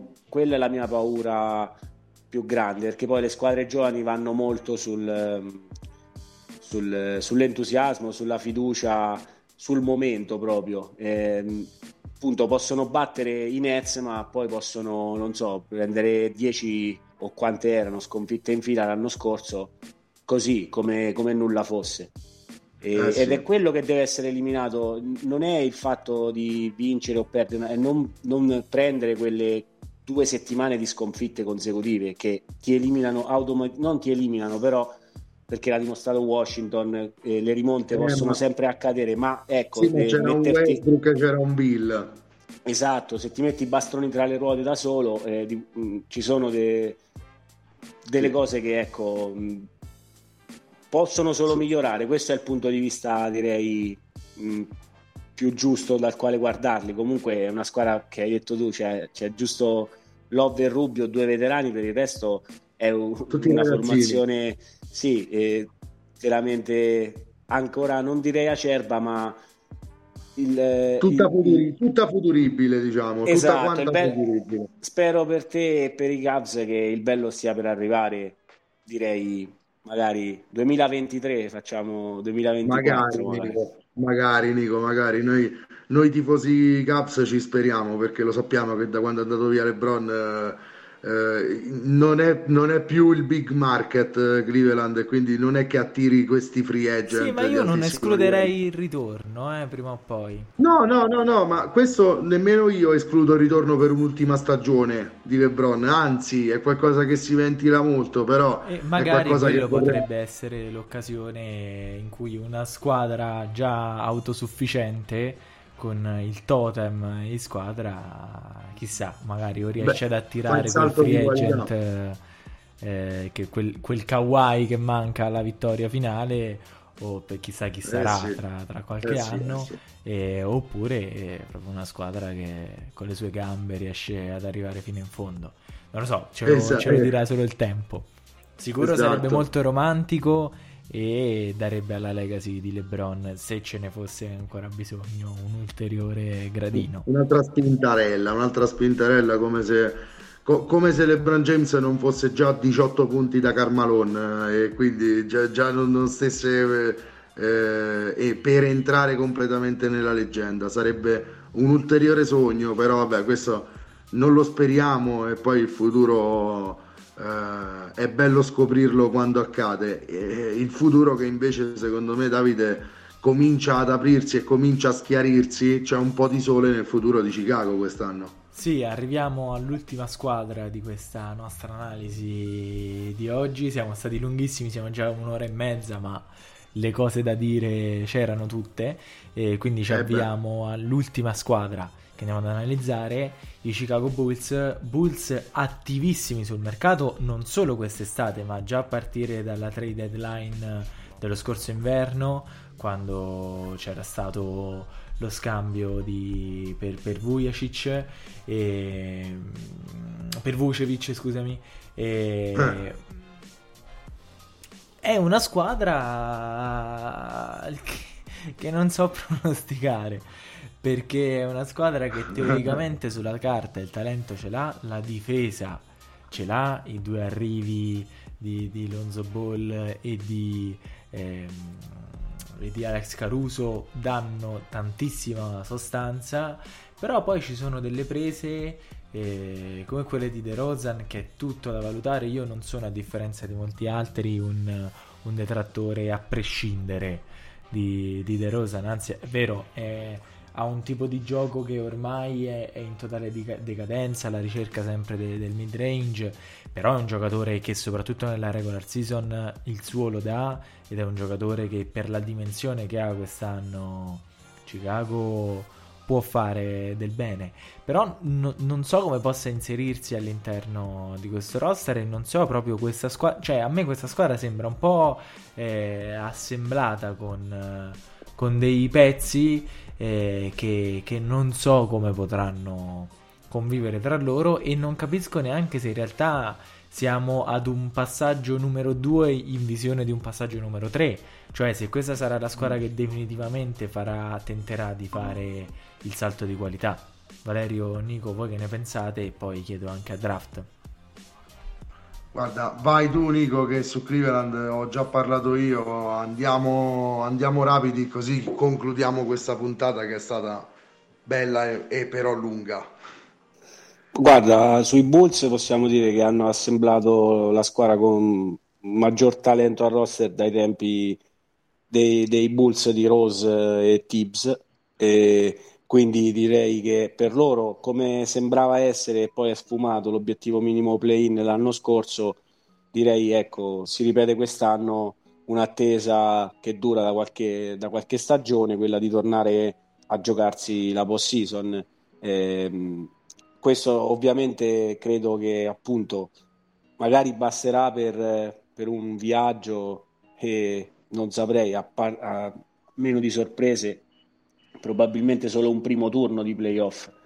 Però ecco, questo è quello come li vedo io ad oggi. Secondo me c'è, come si diceva prima, Bucks e Nets che dovrebbero insomma tirare il gruppo e ne sono abbastanza convinto. Poi c'è secondo me un gruppone di squadre dalle quali toglierei le giovani, magari le squadre con più talento giovani, Pistons, non so, gli stessi Cubs, magari gli Orlando Magic. E poi per il resto sono secondo me tutte squadre che se la possono giocare con dei gruppi, mi viene in mente stile Celtics, eh, Heat o 76ers, anche gli stessi Pacers, ovvero squadre già eh, collaudate, invece dall'altra parte squadre nuove, eh, appunto i Chicago Bulls tutti, tutti, da scoprire o magari ecco gli stessi ehm, eh, no, scusate Washington Wizards No, Knicks e Hawks sì, diciamo sono squadre giovani ma eh, con un eh, diciamo eh, metodo già collaudato, archiviato. L'anno scorso hanno strappato la post-season e quest'anno dovranno ripetersi. Non hanno i punti di domanda che ecco, mi verrebbero in mente per eh, la Washington di turno, in questo caso per i Bulls che come diceva Davide bene sulla carta hanno un signor quintetto base però ecco non so poi se questo si trasformerà in vittorie perché ecco la stella della squadra che è in scadenza di contratto è andato a fare Team USA quest'anno quindi occhio eh, che il prossimo super team magari avrà Zach Lavin e qualcun altro in, in squadra se, se, non dovesse andare bene questa stagione dei Bulls. E quindi eh, lui che eh, è stato il miglior giocatore della squadra, hanno un centro all star come direi Nicola Vucevic ha dimostrato di meritare nel corso della sua carriera perché un professore in attacco, qualche limite difensivo, però un giocatore veramente eh, che in attacco secondo me è tra i primissimi della pista nel ruolo di centro.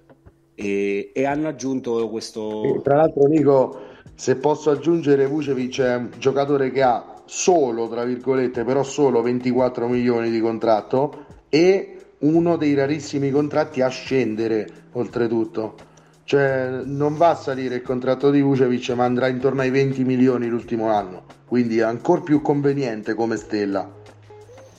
Sì, e, e poi ecco, eh, il, con il suo gioco ormai decadente, un po' come il mio, mi veniva da ridere prima perché il mid range è il mio, ti, è il mio tipo di gioco preferito, ma eh, DeMar DeRozan è comunque un giocatore che anche in quel di Toronto eh, stagioni in post season eh, squadre direi di media buona caratura, non delle, dei Jurgen, dei, delle corazzate stile Warriors con Durant.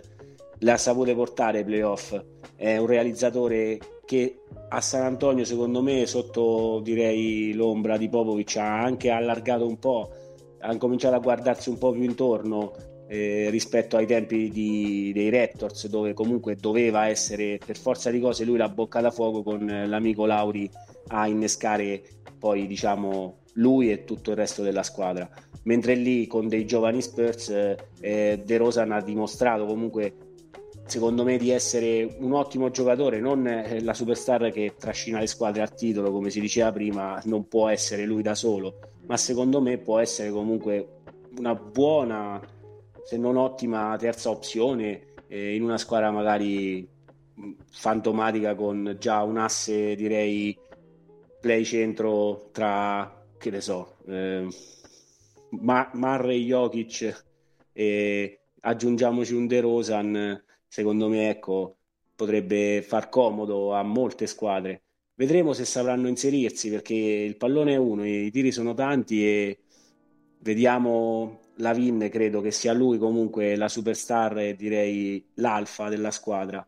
E la cosa che mi preoccupa è che lui nella sua carriera NBA non ha, diciamo, non so, forse però, non ha mai vinto 5 partite in fila, che dai tempi dei T-Wolves eh, è sempre stato, diciamo, in contesti non vincenti e secondo me passerà da lui, appunto, prima che da Alonso, da tutti gli altri, se lui sarà, saprà fare, diciamo, non solo lo step che già ha fatto, ovvero quello di diventare un giocatore all-star, uno che sa mettere punti, ma magari saprà sacrificare anche un po' i suoi numeri per, per il bene di tutta la squadra, allora i Bulls magari potranno ritrovare la post season.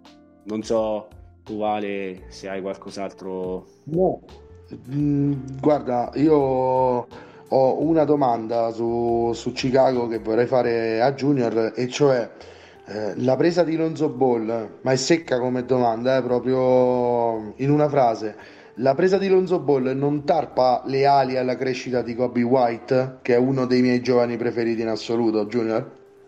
Secondo me no, perché Kobe White, eh, la carriera di Kobe White sarà più una carriera da scorer, da, da, da realizzatore, non da playmaker. Kobe White non è un playmaker, ha capac- i, suoi assist derivano solo da situazioni di penetra scarica. Secondo me, per, per quello che ho visto io. Lonzo Ball è un passatore che è ottimo a creare a cam- in campo aperto, ma anche in transizione, cioè anche a metà campo. Forse okay. può migliorare nel, nella gestione del pick and roll, in, in aspetti propriamente da playmaker, però eh, può giocare anche assieme a Kobe White perché Kobe White è più un 2 che un 1 e per quanto riguarda il resto dei, dei giovani di questi Bulls eh, eh, diciamo viene facile eh, citare Patrick Williams però mh, anche per come ha giocato la Summer League insomma per come potrebbe inserirsi adesso che lo abbiamo visto un po' di più nelle meccaniche anche Egyo Tosunmu Dosunmu eh, mi interesserebbe sapere cosa, eh, come la pensi e come vedi le possibilità per questo giovane. Eh, questa comunque è una squadra che può puntare secondo me direttamente anche ai playoff, non so il tuo punto di vista. Sì, playoff come settima ottava sì, ma secondo me non di più. Dosumu, no, no, Dosumu è un, un altro elemento che rende con palla in mano. Chicago non ha un giocatore nella second unit che eh, è, cos- è, bravo quanto lui eh, come facilitatore, come playmaker, come passatore perché eh, Dosumu è capace di far girare la squadra in, in un modo più che buono è capace di trovare, eh, di trovare come si dice, passaggi smarcanti, di liberare i compagni, soprattutto se lunghi con punti nelle mani, come lo è Vucevic. Eh, la cosa, l'errore che non deve commettere Chicago è di farlo giocare tanti, tanti, tanti minuti off ball. Mm. Perché okay non, eh, non ha un gioco off ball sviluppato per l'NBA, ma ci sta perché non ha mai giocato off ball. Certo, cioè bisogna vedere quale potenziale ha e svilupparlo nei prossimi due o tre anni, dovesse averne un dovesse averne un buon quantitativo di questo potenziale off ball. Al momento lo vedi, diciamo, come il eh, regista della second unit. Esatto, sì mentre invece Kobe White sarebbe quello che va a fare il marcatore dalla second unit, mi pare di capire da come, da come, da come imposteresti tu la squadra e da come sembra essere dall'analisi che, che stiamo facendo. Eh, diciamo che la squadra eh, ha, ha elementi molto interessanti, bisogna vedere come eh, si, si, assortiranno questi elementi perché insomma sono tutti giocatori che sembrano essere in grado di fare tutti più o meno la stessa cosa eccetto la Pin che forse è un gradino sopra tutti quanti. Ma Nico diceva la Vin è l'alfa di questa squadra. Io sono convinto che la Vin non sia un alfa naturale più un secondo violino al servizio di una superstar di caratura maggiore. Non, non so come la vedete voi e per quanto mi riguarda, insomma, il discorso però per Chicago, eh, per quanto mi riguarda, ripeto, è chiuso dicendo che spero in una stagione positiva dovesse essere anche il sesto posto, non è proibitivo, dovesse andare tutto quanto bene. Però certo, sembrano tutti giocatori che sì, ok, in ruoli diversi, ma sono un po' uno doppione dell'altro, cioè in grado di fare tutti più o meno la stessa cosa. Cioè un gioco dal mid range eh, molto efficace però anche un po' anacronistico come abbiamo detto. Secondo me Chicago ha un, un grosso deficit, che è la mancanza di alternative. Ecco. Magari non tanto nei ruoli di guardia dove, si, dove il GM ha messo una pezza, ma nel ruolo di ala. La partenza di Thaddeus Young eh, se, se, e, e, anche un po' di Amino, perché Amino il suo lo faceva, mm. eh, secondo me ha avuto il suo rilievo perché manca un giocatore intelligente, versatile nella second unit. Torrey Craig sarebbe stato un buon, un buon, un buon rimpiazzo. L'unico che nella second unit può garantire intelligenza e versatilità, ma oramai da anni è utilizzato troppo poco perché un giocatore che di talento ne ha tanto è Troy Brown. Ah, eh, te lo volevo chiedere, infatti, eh. può fare bene anche lui. Sì, secondo me sì.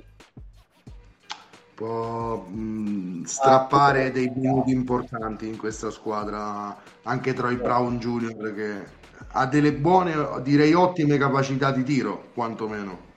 Poi un, una un scheda di, di versatilità che può giocare in innumerevoli modi.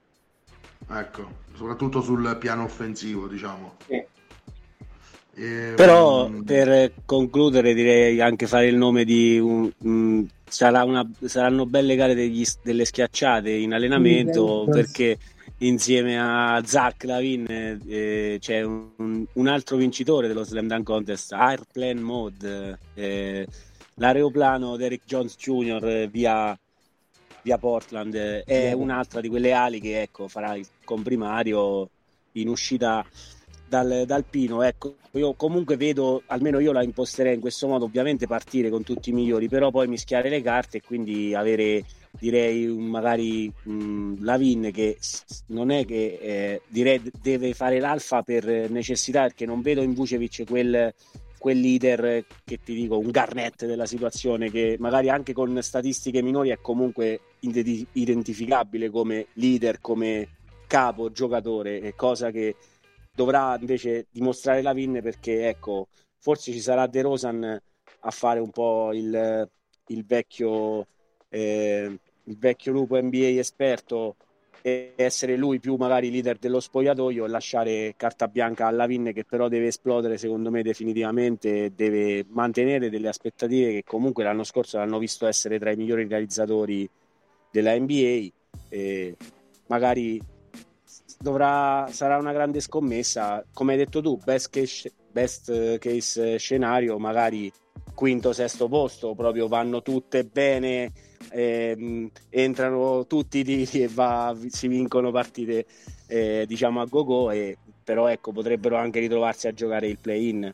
E, sì. Quindi ecco, ci sono 5-6 seed nei quali direi eh, potrebbero posizionarsi e questo va solo a, ad aumentare secondo me lo spettacolo perché è l'incertezza, visto che ci sono veramente tante squadre l'Est, l'abbiamo detto in presentazione la, la settimana scorsa, è una conferenza che si è ulteriormente direi rinforzata e, e, questa division in particolare eh, direi visto il giovane Cunningham visto i Cavs che potrebbero essere magari lì lì per esplodere definitivamente e viste squadre come ovviamente Pacers comunque squadra di tutto rispetto i campioni NBA e dei Bulls che, che speriamo tutti per, per il market anche che è Chicago e per la storia che ha visto lì giocare il più grande magari non dico quelle cose lì perché quelle passano una volta sola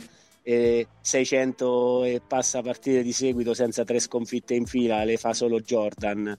A 300 eh, sì. sono arrivati Kerry e Kobe che sommati non arrivano alle vittorie consecutive del GOT, quindi Chicago per arrivare a quei, a quei livelli no, però per provare a rispolverare i vecchi fasti e magari come sogna Davide romanticamente con un monociglio che prima o poi eh, nella sua città natale vada, magari mm. sarebbe romantico ritrovare eh, i Bulls. E io eh, eh, infatti dico una cosa, beh, parliamo di futuro no, no, ovviamente chiudiamo, per, Davide, per, il monociglio, chiudiamo ma io faccio una previsione già per, quest- per la metà di quest'anno se le cose non dovessero andare bene. Secondo me, mm, come l'ho detto anche già in presentazione di questa squadra, non vedremo, cioè mh, mm, mi sembra un roster temporaneo, non mi sembra una squadra che sia stata assemblata per, per raggiungere un obiettivo e secondo me la pedina sacrificabile potrebbe essere proprio Zach Lavin. Lo, lo vedo come, come il giocatore scambiabile in realtà, come quello che magari utilizzerà quest'anno per accumulare ancora più statistiche, per dare comunque, sì, tra il quinto feed e, e i play-in eh, per questa squadra, anch'io li, come, come Nico li, li posiziono lì, però secondo me è una squadra ancora in cerca di, di identità. Esatto, mi ricordano un pochetto i, i Lakers del primo LeBron. Eh, appena, appena arrivato, cioè una squadra che ancora un po' è da, è da modellare e ci vedo molte pedine sacrificabili. Mm, il monociglio secondo me prima o poi arriverà, a maggior ragione se dovessero esserci problemi nella sponda di Los Angeles, ma Quella, secondo me sarebbe, sarà un ritorno che ci sarà più là negli anni. Questa squadra non la vedo costruita per attrarre Anthony Davis, ma la vedo costruita comunque per attrarre qualche, qualche big free agent o qualche giocatore gra- grosso da scambiare.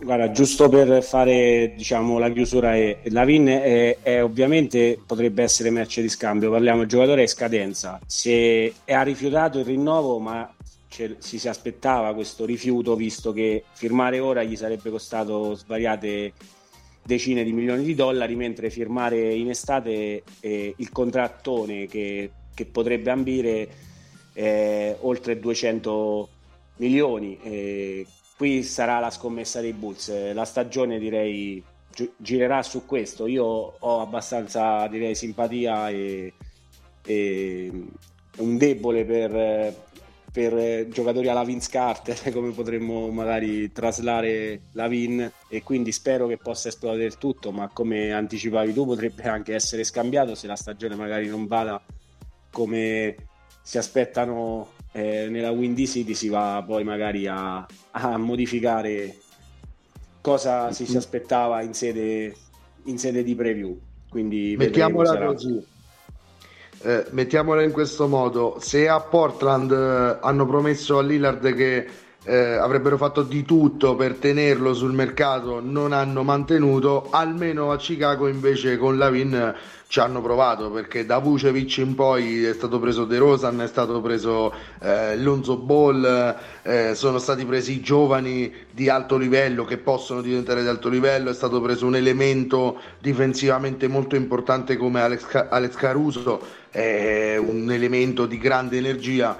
Eh, almeno a Chicago ci hanno provato a tenere il loro alfa eh, vedremo, vedremo perché se la stagione va male, va, eh, parte male, lo vedo un po' simile Carmelo Anthony a Denver nel 2010, no? quando Denver partì così e così e poi Melo andò a New York, era già abbastanza annunciato, questo è meno annunciato, potrebbe anche rinnovare, però eh, Chicago deve assolutamente fare di tutto se vuole rinnovare eh, Lavin, non, non, si può permettere un'altra stagione perdente sicuramente. Ed è per questo che scommetto su dei buoni Bulls quest'anno. Eh, e poi come tutte le altre squadre ce lo dirà diciamo il futuro eh, come andrà per la Windy City e ragazzi, siamo arrivati a quasi due ore, direi Davide che no, no, siamo proprio a due ore, momento... Valerio, quindi direi di Ecco, è il momento di chiudere. E... Draft. Eh, scusaci se poi ci siamo lasciati prendere la mano eh, alla fine con, con, le nostre analisi. Ci tenevo a, moltissimo a ringraziarti perché è sempre un piacere averti, averti con noi ed è sempre eh, interessantissimo per noi andare a vedere il tuo punto di vista che necessariamente è diverso dal nostro perché poi ognuno anche se la palla è rotonda per tutti e, e, e, le partite che vediamo sono le stesse per tutti quanti, ognuno va a vedere una cosa diversa e si sofferma su caratteri diversi del gioco. È per questo che è sempre bello avere ospiti e nello specifico avere te come ospite. Quindi ti Grazie. ringrazio. Anch'io.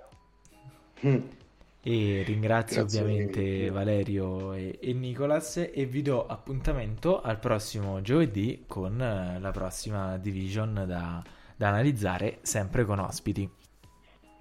Sì Davide, la prossima settimana abbiamo la Southeast Division, non diciamo eh, l'ospite, diciamo solo che è un tifoso dei Miami Heat quindi tifosi hit preparatevi a una bella analisi della vostra squadra.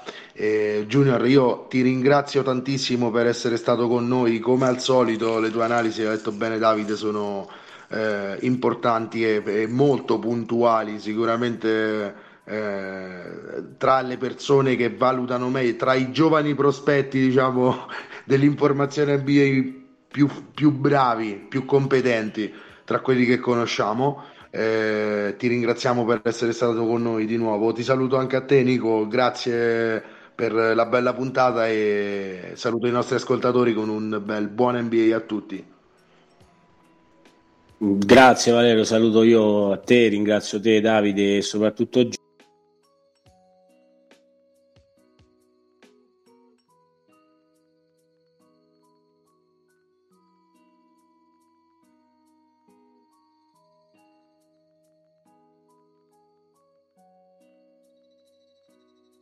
la terza volta, spero di, di mm. apparire in questo podcast altre volte perché mi sono trovato bene, mi trovo bene e quindi lo spero. Grande, grande, anche noi stiamo benissimo a parlare di NBA con te, sicuramente eh, ci riascolteremo molto presto e poi comunque ogni anno c'è da valutare le, le, i prospetti del draft, quindi quando si avvicina quel momento sempre è obbligatoria la puntata con te, quindi ti avremo di nuovo almeno un altro paio di volte quest'anno e ti aspettiamo. Davide, i saluti li abbiamo fatti tutti, direi alla prossima settimana. Direi proprio di sì. Alla prossima settimana. Ciao a tutti ragazzi e buona quasi NBA, buona off season NBA.